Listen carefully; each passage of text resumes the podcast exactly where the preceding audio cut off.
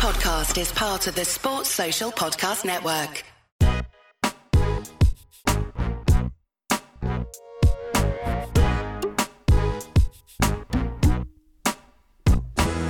Hi, folks. Welcome to another episode of the 59th Minute FPL podcast, which is brought to you by Fantasy Football Scouts. I'm Mark McGettigan. You'll find me on Twitter at FPL General.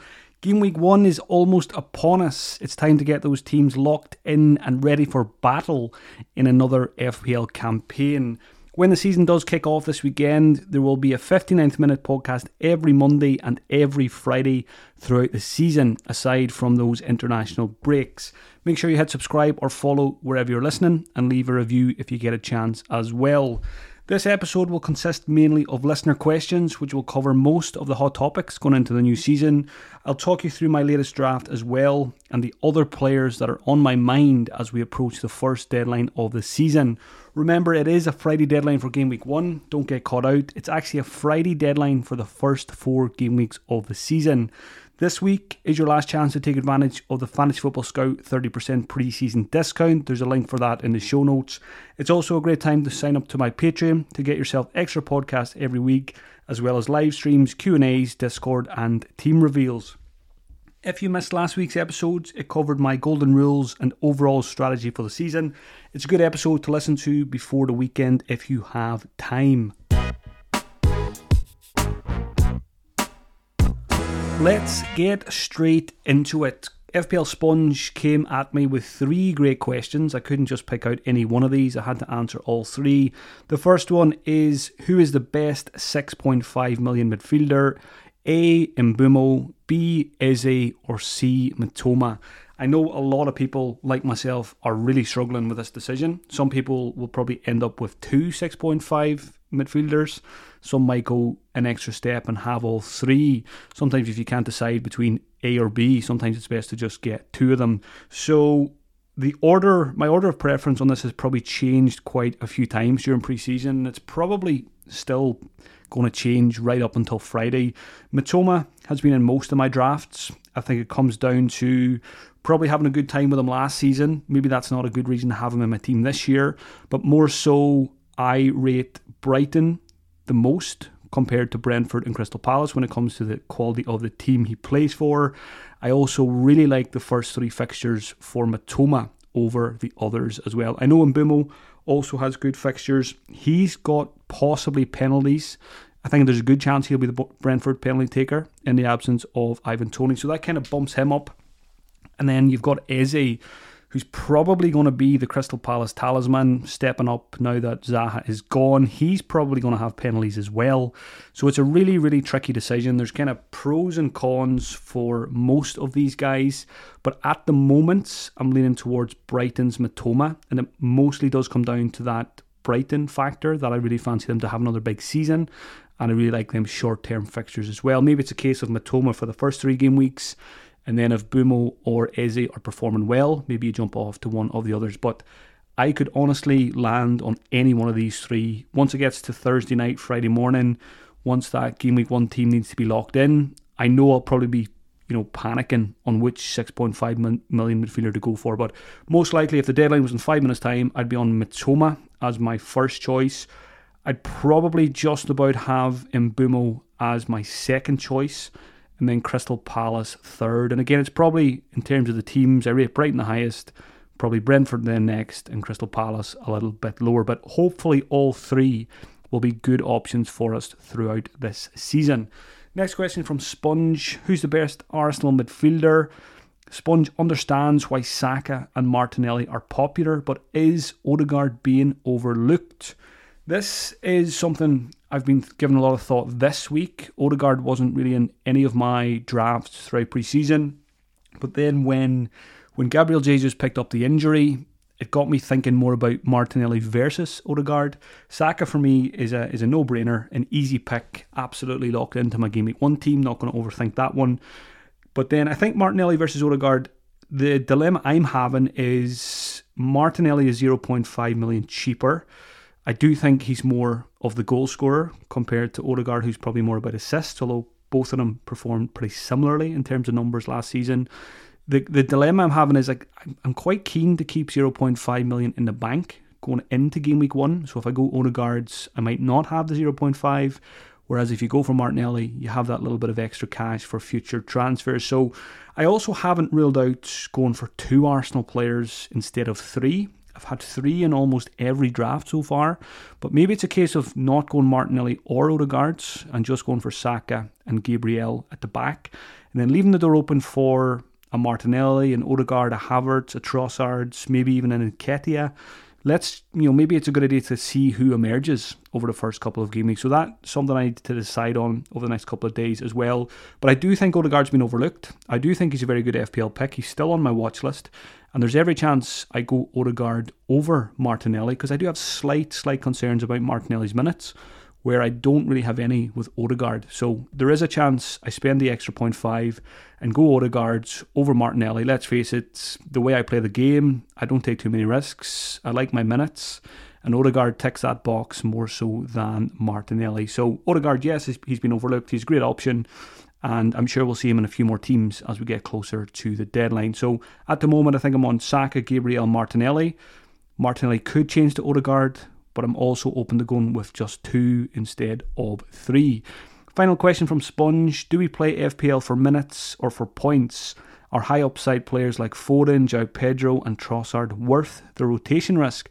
I like this question. Do we play FPL for minutes or for points? Obviously, we play it for points, and I always think you can't get the points if you don't have the minutes. But yeah, I think certainly the way I play the game, you do miss out on you know, massive point hauls from exciting players who maybe don't play 90 minutes every week, but when they are on the pitch, are very, very capable. You know, I think of a Riyad Mahrez as well, you know, before he left. If you, you, you sit through the benchings and the zero pointers and the one pointers, very often Mahrez gives you, you know, the odd 15 pointer, which is very, very nice. But I'm always kind of slow and steady, pick a player who's going to be on the pitch for 90, 95, 100 minutes and try and get the points slow and steady over the season rather than try and hit the spikes on these more risky players, I would call them. So, Foden in particular, there might be a question about him later, but just in case there isn't, there was he was in a couple of my drafts. Then the Community Shield basically reminded me of how frustrating it can be to own a player like Foden under Pep Guardiola because there's always going to be times where he's on the bench, and I just don't like sweating over team sheets. So I think I'm going to swear Foden, even if there's a team leak on Friday. I'm going to Fantasy Football Fest on Friday. I've got a five hour train journey. Going to try and do a bit of work throughout the day as well. And when I arrive at Fest at four or five o'clock, I, I don't want to be anywhere near the FPL website. So I'm really going to try and lock my team in this season on Thursday night because I just want a nice, relaxed Friday and not have to worry about my own team. Um, so I don't think I'm going to let any team leaks on Friday influence my decision.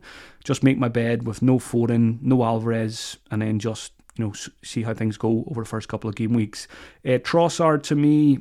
Again, probably not worth the risk given that there's no guarantee that he starts, a bit like Foden. Next question is related to João Pedro, so I'll cover him there. From Peter Fitzpatrick, he says, How do you see João Pedro as a pick? I've completely ignored him up until about 24 hours ago, maybe 48 hours ago. It's it's got to the point now where I don't think you can ignore João Pedro anymore, even if you're someone like me and you're very kind of strict in the way you pick your game week one teams. I'm looking at Mitoma as my 6.5 midfielder. Am I 100% confident that he's going to have a big couple of weeks? No. So I'm asking myself the question: Could I could I save a million by not going Mitoma, not going for any 6.5 million midfielder, and maybe going for the 5.5 price João Pedro, who has a very good chance of being on penalties, you know, club record signing, could just get lots and lots of minutes and, and obviously lots of points to go with that. So João Pedro has made a very late he's joined my watch list very late in preseason, and I am now considering him. But I think when it comes to the crunch, I don't love him for team structure because I, I just have that feeling if you go for a 5.5 striker, even if you leave 0.5 in the bank, even if you leave a bit more, even 1 million or 1.5, there's not a huge amount of strikers that you can pivot to. Now, if you if you if you go for João Pedro and you commit to him for the first two game weeks and you bank a transfer in game week two, even if he gets benched game week one, maybe you stomach it and you give another chance game week two, you can always flip him back to a midfielder in game week three with two free transfers. So I am open to it, but I still think I'm going to go for Haaland Watkins in a 3 5 2. And I can get on João Pedro at a later date if he proves to be a good option. Just just more structurally, I'm just I'm not inclined to go there. But again, like the other midfielders I mentioned, I hope João Pedro is a good FPL pick for us this season. I'm seeing him in a lot of teams. A lot of people I'm talking to who are sending me teams have João Pedro, and honestly, I wouldn't tell anyone to take him out because he could be it could be a really good enabler this season. So I'm very interested to see how João Pedro plays out, but I'm kind of comfortable not going there to begin with just to see what happens. Question from FPL Tinkerer. We're all FPL Tinkerers this week. Is Salah captaincy in Game Week 2 worth wrecking a balanced team structure? My short answer here is no. I am not going with Salah. I'm pretty set on that now because made a couple of drafts with him and Haaland. Also, you know, similarly made a couple of drafts with Harry Kane and Erling Haaland, and I just really like what you can do with one premium rather than two. I like spreading the cash. I like having an overall, you know, pretty strong eleven rather than having to cut a couple of corners or lose players that I don't want to lose. You know, I want double United midfield. I want possibly double Arsenal midfield. You have to sacrifice some of those if you get a Salah or a Harry Kane. So I don't think it's worth ripping up your team for one captaincy shout when you can just captain Haaland, who's an absolute machine, even though he plays Newcastle, give me two. I'll be quite comfortable doing that. There's probably a couple of other captaincy options out there that week as well. So for me, I'll never buy a player just for one week, even if it has captaincy involved. And the drafts that I like most are the ones with just one premium. So at the moment, I'm very likely going to be on no Salah instead of Mo Salah. Question from Fies. With Jesus out for a short term, is it a viable strategy to to just double on Arsenal and then keep the third spot open for a bandwagon, or should we just go with Odegaard's or Martinelli alongside Saka Gabriel? As the fixtures are too good from game week one to game week seven. So yeah, this is again, this is something I'm kind of weighing up in my mind.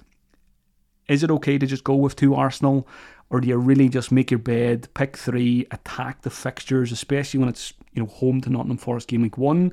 I think I lean towards just going for it, going with three. Um, you know, if you miss out on a, if Havertz starts hot or if Trossard starts hot, you know, you can't predict, predict that before the season starts. So, perfectly viable to go with two Arsenal, perfectly viable to go with three. And I think I am leaning towards probably going with three. And I think at the moment, Martinelli with the 0.5 in the bank is what I'm leaning towards. Next question is from George Butters. Good question about penalties. How much weight should being on penalties actually carry when assessing assets? We all seem to use them as a big reason for an asset over another, but how many penalties are they actually going to receive over a period in reality? So, this kind of sparked me into doing a little bit of research. There's not a huge amount out there on Premier League penalties. But there was one website in particular that was very handy with kind of his- historical penalty records for teams more so than players. So this kind of helped me get a better understanding of how I should approach penalty takers. I've always been kind of very loyal to be penalty takers in the Premier League when it comes to FPL because to me it feels like free points almost. You know, a, a Saka can have a 1 out of 10 performance or a Bruno can have a 1 out of 10 performance, get a yellow card, be absolutely terrible in the game could score two penalties because they're won by other players. So, just some information that you might find useful. Over the last five seasons, this is the number of penalties in total in the Premier League. Last season there was 98 penalties. The season before that there was 103. Then there was a bit of an outlier, 124. That was a COVID season, and I think it might have been the season where there was new rules about handball and stuff, so that was a bit of a messy one in terms of penalties. Before that, 92, and then five seasons back it was 103. So overall, you're looking at roughly 100 penalties in total over a Premier League season. Uh, and just la- looking at last season as well, there was 98 penalties, 74 were scored. The season before that, of the 103 penalties, 85 were scored. And I look back a little bit further, just a few other bits and pieces of information that stood out to me here from looking at these penalty figures. Last season, Man City had 10 penalties, Brentford had 8, so that was good news for Ivan Toney and Erling Haaland. Arsenal and Liverpool had 4 penalties each. Manchester United only had 3 penalties last year. Now, if you look historically, which I'll mention soon, they had a huge amount in previous previous seasons. So if United can improve on 3 penalties, which they probably will this year, looking at looking at the history of this, that will be better news for Bruno Fernandes, as long as he scores them, of course. And interestingly, last season, Bournemouth were the only team to have been awarded zero penalties. Going back one more season, 2021 2022, again, Manchester City were really high. They had nine penalties. So they've had 19 penalties in the last two seasons. Two years back, sorry, uh, not last season, the season before, it was better for Arsenal and Liverpool. They had eight penalties each. And Manchester United, again, not a huge amount. They had five penalties in 21 22. But again, on Manchester United, if we forget the last two seasons, 2020 2021, 11 penalties. 1920, they had 14 penalties. And in 1819, they had 12 penalties. So historically, Manchester United have, been awarded a lot of Premier League penalties. Maybe something has been done to you know, fix that problem. Maybe we were getting too many, and we certainly haven't had too many in the last two seasons. So I'm interested to come back at the end of this season to see where Manchester United fall on the table of penalties. So just a bit of information here that might kind of help you in terms of some of the players you might be looking at. Basically, what I took away from this is if you're if there's going to be roughly 100 penalties in a season, you've got 20 teams if it was split evenly, which obviously it isn't, you're expecting around five penalties per team. But obviously, some can fall below that and some can, can fall above that. And obviously, you would expect the better teams to be awarded more penalties because they spend more time in the box and all that kind of stuff. So, my takeaway here is it's probably not going to change too much in terms of how I pick players. I still really like a penalty taker. Uh, it's just a little nice added bonus. If I like a player anyway from open play, like a Saka, like a Watkins, it's just a nice bonus that they are penalty takers. Next question is from FPL SWATs. Thank you for all of your retweets on the podcast recently, SWAT, as well. I really appreciate that. If Harry Kane stays, is it worth going in early on him or Maddison? So, as we get closer to the season, Kane looks like he's going to stay for the short term at least. So, we probably need to start considering him for our FPL teams. Haven't been seeing him in any drafts really, because most people like myself thought he wouldn't be here by the time we got to game week one. Tottenham's fixtures, just to remind you, are Brentford's, Manchester United, then it gets good, Bournemouth, Burnley, Sheffield United. That's a nice run of three fixtures. And then it's Arsenal and Liverpool. I think that's game week six and game week seven. Harry Kane, 30 goals last season. I think he might have got about nine assists as well, just think he finished less than 10 points behind Erling Haaland in the end, which I think surprised a lot of us, given that most of us had Haaland all season and not too many people had Harry Kane for long stretches. Kane's ownership at the time of recording is around 14%, and that might not rise too much because people are probably pretty locked in on their teams at this stage. And again, people are worried that they might pick him in game week one, then he might leave, and you're forced into a transfer. But certainly, if you're looking for a differential to start the season, Harry Kane could be the best one available out there. Question also mentioned Maddison. I do like Maddison more as a pick if Harry Kane is there to finish the chances that he creates. They, to me, they're two players that will really enjoy playing with each other. Uh, you know, you, you throw Heung-min Son and Kulusevski into the mix. That would be a really exciting, you know, front four if Harry Kane does stay. So Kane is on my mind. Again, structurally, don't think I'll be able to fit him in game week one. So I'm more likely to go for a Maddison over a Harry Kane for budget reasons. And I talked about Martinelli. That spot is not 100% secure in my team. If I decide to go for just two Arsenal players instead of three, there's a good chance Maddison might take that spot off Martinelli for the start of the season. Maddison's my kind of FPL pick. He is a player you pick, you keep him long term, and if he plays the way he did at Leicester, you know, lots of avenues to points with set pieces, goals from open play, all that kind of stuff. He should prove to be good value at 7.5. So I like Maddison as a possible player you pick in game week one, and he could be in your team for a large chunk of the season. Question from FPL Himbo Are there enough strong budget options to allow for a competitive team that includes Salah or Kane alongside Haaland? And if so, who are they? So, mentioned a bit about this, but I also just very quickly put a, a very quick draft together to see what it looks like if you do put Salah or Kane alongside Haaland. For this example, I think I put Harry Kane in there. So it doesn't sound too bad. It's probably not something I'm going to do, but I'm sure some of you listening will like the sound of this and you'll be open to doing it. So if you put Kane, Haaland, and João Pedro up front, So this would be a 3 4 3 formation.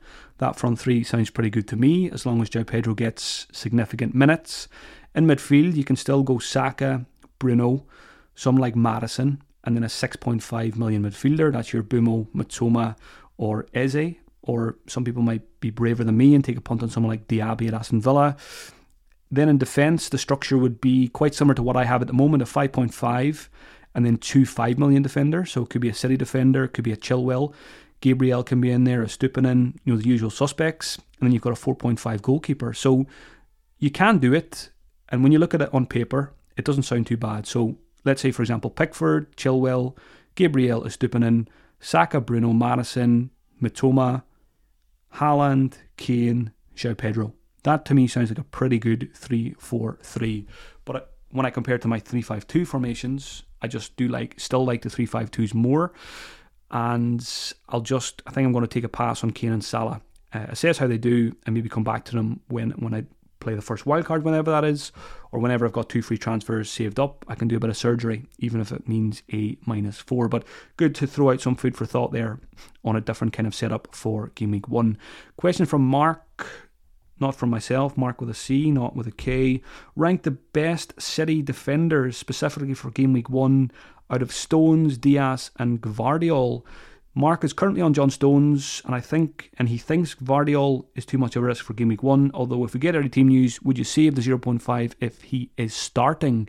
Yeah, Gvardiol's a big, big signing. One of the you know most highly rated young centre backs in world football. So we'd expect him to get a lot of game time over the long term. Maybe we, you know, we might have to be patient with him to begin with. But again, those team leagues, if you're willing to be online and make late changes to your team on Friday, which I don't think I am, if you are if you're quite keen to get a City defender, if you're looking at Stones and Dias already, maybe you're looking at other players like a Kanji as well.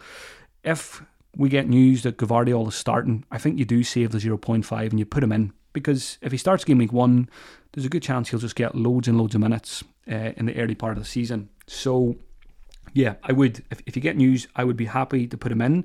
I think the key is if you're going for any City defender, Stones, Dias, Gvardiol, you want to make sure you've got a good first sub. You don't want to you don't want to have two four million defenders and a 4.5 million striker on your bench if you're going for a City centre back because if they miss out, let's say John Stones misses a game or you know has an injury, you want to have maybe a 4.5 million defender on your bench that can come in instead of a Beyer or a Baldock or a Bell at Luton. Just a little bit of extra strength, I think, is sensible if you're going for a Manchester City defender, just in case you get pepped. Question from Matt, it's nice and short. Gabriel versus Saliba. Can you discuss that one? For me, it's quite a simple one. They are the same price. Um, Saliba to me is probably the better defender when you talk about real life and real football, not FPL. But FPL wise, Gabriel has much better underlying attacking numbers, uh, has a good knack of getting his head on the end of corners and stuff like that. So, Gabriel, to me, also maybe a slightly better injury record as well. I know Saliba had back issues, and when it's back issues, I'm always a little bit wary of going for a player just in case we get a reoccurrence. But yeah, to me, Gabriel just for that added goal threat. Again, if I seen Saliba in a team that I was looking at, I would not tell anybody to switch to Gabriel. Um, I do like Gabriel better, but that doesn't mean that it's going to play out that way. You never know if Saliba can add a goal or two to his game. Uh, he could turn out to be the highest scoring Arsenal defender. So Gabriel for me, Saliba, absolutely fine pick also. Question from Stephen Hunt. I'm stressing about having no Liverpool players in my squad, but I really can't afford Salah. Is Jota too much of a rotation risk despite his good pre season? So I just get the fear when I think about Liverpool attackers aside from Salah. Salah's pretty safe. When you've got Darwin, Jota, Luis Diaz, the new guys, there's a lot going on there. There's, again, I'm not very good at maths, but I know you know, six doesn't go into four or five doesn't go into three. If you've only got three attacking positions, didn't even mention Gakpo there. There's so many options, and I just don't like it. Give me a player, give me a player like a Maddison who's going to play every week, and I'll pick them all day long over players like Luis Diaz or Jota or Darwin, because I don't want to worry about the minutes. Maybe after a couple of weeks, if if there's a pattern and someone is getting a lot of minutes or someone else is injured, then I'll absolutely go there. But to begin with, game week one, I don't want to. I don't want any of my players to be benched in game week one. And I think if you go for a Jota, Diaz, Darwin, you're you're setting yourself up for a bit of frustration as soon as the season starts. So for me, I will always lean towards the players who I'm confident of getting start. So if I was forced to get a Liverpool player, Liverpool attacker, I would be finding the cash for Mohamed Salah. Question from Miles Lamberts: Am I crazy for being tempted by Buendia? Not crazy, but when you've got those others like Mbeumo, Eze, who probably have penalties, when you've got, I still like Mitoma, Solly March is getting overlooked, you know, playing for a very good Brighton attacking team. Buendia, we've got a lot of history with Buendia in FPL, we've got a lot of information. And when I think of Buendia, I think of early substitutions, I think of benchings. So until I see a really good run of starts, I don't think I'll be going there. There's also a bit more competition in the Aston Villa attack now with the new signings. So I don't think it's a risk you need to take. If I was taking a risk on a Villa attacker, I think I'd go Diaby instead of Buendia. Question from Stephen Michael Kenny. We need to talk about Jarrod Bowen. Stephen says he's unsure on him due to the lack of signings at West Ham, but Bowen had some good preseason form and he's guaranteed a start. Do we go there? Uh, I, I like Bowen as an option. I've kind of been weighing him up along with the 6.5 million midfielders all throughout pre-season. But when I had a little bit more of a look at the fixtures just this week, it did temper my expectations a little bit. I think West Ham have five tough fixtures in the first eight game weeks. They have the tough ones. I think are Chelsea, Brighton, City, Liverpool, and Newcastle. Now they do have some good ones in there. They've got Bournemouth game week one. They've also got Luton game week four and Sheffield United game week seven. But when I look at a set of fixtures, when I see five tricky ones out of eight, I'm not too keen. So I do prefer some of the others that we mentioned earlier. Really do like Bowen as a differential, but the fixtures are going to push me away from him to start the season. Question from Ishank Is Enciso a good option for the fifth midfielder spot, or should we look at other options within the same price point or lower? When it comes to midfielders at Enciso's price tag and lower, I think Enciso's 5.5. I don't really like any midfielders under 6.5. I don't even think there's much at 6. You could go a Gibbs White, but even there, not overly keen. I think you're better finding 0.5. I think the 6.5 bracket is pretty stacked with, with good options. So, Enciso for me, it's been the same all season. Players like in Enciso, Ferguson, too much rotation fear for me with Brighton, with Europe, with them being so young. You know, I don't have as much worry about the likes of Solly March or Mitoma or Estupinan. So I also don't want triple Brighton because the fixtures are good short term, but once you get to game week four, game week five, it gets trickier. And I don't want to have triple Brighton by that point. So I'm quite happy to just go with Estupinan and possibly Matoma and not go for a third Brighton asset. So for me, Enciso is an avoid because he's in that category of could this player be benched game week one? Yes. No, thank you. I just keep it simple when it comes to those kind of players. Question from Marson Calvert Lewin, hot or not for the first five game weeks? Just don't think we can trust him in terms of fitness. I think there was a few comments just a few weeks ago that he you know wasn't fully up to speed. He might be now, but again, it's also an Everton striker. How many goals are Everton going to score this season? Probably not a huge amount. So for me, Calvert Lewin is again an unnecessary risk. Let's see some fitness. Let's see some goals and then maybe we go there. But I will be avoiding Calvert Lewin to begin with. That's it for the question section. Thank you to everyone who sent them in. If you do want to get your question featured on the pod this season, keep an eye on my Twitter at FPL General. I put out a tweet most Sunday evenings and probably Wednesday or Thursday for questions for the pod. Moving on now to my latest draft. This one has 0.5 in the bank. I'll go through what my current team looks like and then I'll talk about some of the other players that are giving me headaches as we approach Friday's deadline. Goalkeeper situation. Good to see Turner joining Nottingham Forest. I think he's the best best goalkeeper for the bench now at 4 million. Areola can be removed and Turner can be stuck on the bench. At the moment, Sam Johnstone at Crystal Palace is my goalkeeper pick. Guaita is trying to leave the club. So basically, there's no other goalkeepers at Crystal Palace that are going to threaten Johnstone's minutes. He's Roy Hodgson's man anyway. He's had a lot of faith in him in the last season or two.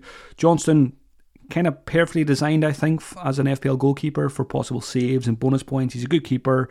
He's done it before. I think he had a very big season. He might have got about 140 points. Maybe it's two years back or three years back. So he got some pedigree when it comes to FPL. Question is, do I really want a Crystal Palace goalkeeper? So I don't think I'll go down the route of having two 4 million goalkeepers like we did last season. I just don't like Turner's fixtures that much at Nottingham Forest. I also don't think I'll go down the rotation route. Although if you do go for someone like a Pickford and a Turner, I think they do rotate quite nicely. So look into that if you're open to goalkeeper rotation. But at the moment, I'm on Johnstone as my set and forget starting goalkeeper, and Turner's on the bench if something goes wrong. I think I'd just start Johnstone even in the trickier fixtures. But again, goalkeepers probably going to be the last position I settle on. Like I've said before, I find it the toughest position, toughest pick in this pre-season. So Johnstone and Turner in goal. Defenders haven't changed too much recently. Gabriel and Estupiñán almost definitely going to go with those two. The third spot is up for grabs. It could be a City defender, but it's currently Ben Chilwell. I just my thinking with Chilwell is yes, it's Liverpool first, but I want Ben Chilwell game week two to game week eight. The fixture is really good, so if I'm going to get him any, if I'm going to want him anyway, I can save myself a transfer. Just get him in game week one. I'm quite happy to start him against Liverpool. I don't mind that. I've seen some people benching him, maybe going with a City defender and a Chelsea defender with one of them on the bench. But I'll happily start Chilwell against Liverpool. Uh, not expecting a clean sheet, but hopefully an attack and return. If he gets a two pointer, I don't care too much because I'm buying him for game week two to game week eight rather than game week one anyway. So Gabriel Estupiñán and Chilwell. And then on the bench, I want to have a 4.5 million defender rather than two 4 million. So Tarkowski's been in a lot of my drafts because I like Everton's fixtures. He's a big goal threat. And again, hopefully I'll never need him anyway. But as a first sub, I like him as a slight differential who can come on and you just hope you're lucky the week you do need him that that's the week he can he can nick a goal. And with the fixtures, I know Everton are not great, but there's there's a few clean sheets in there hopefully over the first eight game weeks until you know might end up wildcarding around that stage then, and you can decide maybe go back to a Botman at that point when his fixtures are better. So Tarkowski at the moment is winning the race as the 4.5 option, and then I've got Beyer from Burnley who's been in all of my drafts, and I think he's going to stay as well. Midfield, Saka, Martinelli. Bruno, Rashford, Mitoma. What is set in stone here? I think Saka is set in stone. Bruno and Rashford, I think, are set in stone. And then the Martinelli spot's up for grabs. Could be a Maddison, could be Odegaard. And then Mitoma. Again, Mitoma could be Eze, could be Mbeumo. I'm really struggling with that position. Uh, again, I think the goalkeeper position and a 6.5 million midfielder decision like many others, is what I'm struggling with. Up front, Haaland, Watkins, and most importantly, Plange remains. I think he will remain. He was in my Game Week 1 team last season. He's now red flagged. No one else can pick him if they don't have him already. So I can I can keep him to myself eh, in many ways, in many leagues and stuff like that. So, again, the thing with Plange, he's unlikely to fall in price. I, I don't know the exact rules about players flagged. Some people, I've seen a few people tweeting saying if you have a red flag player that they won't fall in price but I can't say that for sure. I haven't seen specific rules on that. Maybe someone can let me know if they if they do know the answer to that. But at least with someone like a Plange, he's much less likely to fall in price than I think Mubama at West Ham is the highest owned 4.5 million forward now. So that makes him the most likely to fall to 4.4 if people start wildcarding him out and stuff like that. So Plange will probably stay because it's a third sub. I don't need it. Um, and yeah, it's a little bit of a staying loyal to my boy. He's, uh, I think he's John Carlisle, John Carlisle in loan, which is not a huge drive from Glasgow. So you never know. Maybe I'll take a trip down to see him, see him in action at some point this season, and, and, and get his autograph. So Haaland and Watkins. I'm quite determined to stick with Watkins. Yes, there's some João Pedro temptation, but again, I've tried a few drafts with João Pedro, and I still really like the Watkins draft. So I think I'm pretty set on Watkins and Haaland as my front two for the season. Now, a few bullet points here to go along with this draft. I've mentioned Odegaard over Martinelli. I'm going to weigh that one up. Maddison and João Pedro have joined the watch list late in the day. Do I take Watkins out? Manchester City defender versus Chilwell, or what about Ederson? Have had some slight, slight, slight temptation to go Ederson, but I don't think that will happen. think I'm going to swear Foden because I want to lock my team in on Thursday night so I can enjoy Fest on Friday you know, I do want to try lock my team in 24 hours before the deadline because I always feel like if you're tinkering on the on the Friday of the deadline, especially if you're tinkering very close to the deadline, you can get flustered, you can make bad decisions. I'd like to have a clear head on Friday, yeah, and unless there's a major injury or a major signing that changes things on Friday, I'd like to have my team set the night before and just have a stress-free Friday, and whatever will be will be. Big question mark: No Liverpool, no Trent. I don't think I've mentioned him on this podcast so far until until the end. I'm not going to say definitely not just yet, but again, like the Salah drafts, the Trent drafts that I've made, I'm just not overly keen on them. And I'm not hugely confident in Liverpool clean sheets. And I think, you know, with a Chilwell instead of a Trent, you know, 2.5 million. You can do a lot with that cash. I don't really want to lose any players that I've mentioned to get a Trent. So I love Trent. I've had him in my team very, very often, and I'm ready for paying if he does well. But there's many, but you know, there's a lot of different ways to play this game. You can't really go into a season fearing any one player. I don't fear Salah. I don't fear Trent. I trust the team that I'm picking and you know we'll see what happens. If we need to adjust after a couple of weeks, so be it. We've got a wild card in the worst case scenario. So looking like no Liverpool for me to start the season. And then I mentioned already Mitoma versus Mbeumo versus Eze versus Bowen, but I think I have removed Bowen from my watch list today after looking at those West Ham fixtures. So that's where I'm at. I'm sure a lot of you are pretty similar. A few similar decisions, you know, goalkeepers, fifth midfielders, all that kind of stuff. Do we go João Pedro or not? Do we go Liverpool or not? Um, but yeah, nothing too crazy. You won't get any shocks when you see my team after the deadline on Friday.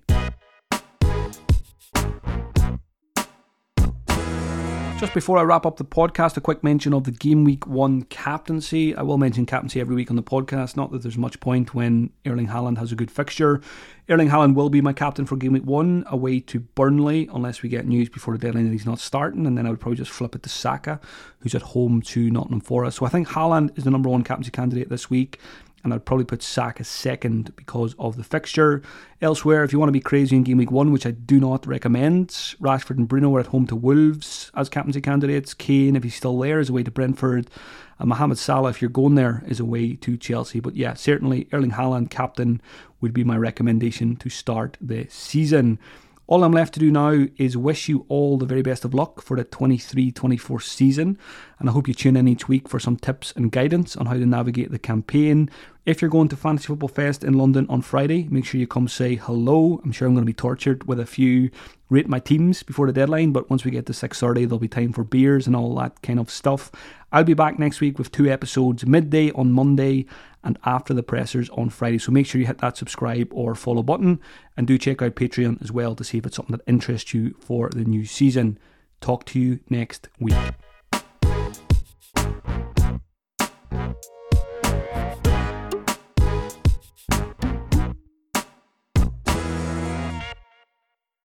Sports Social Podcast Network.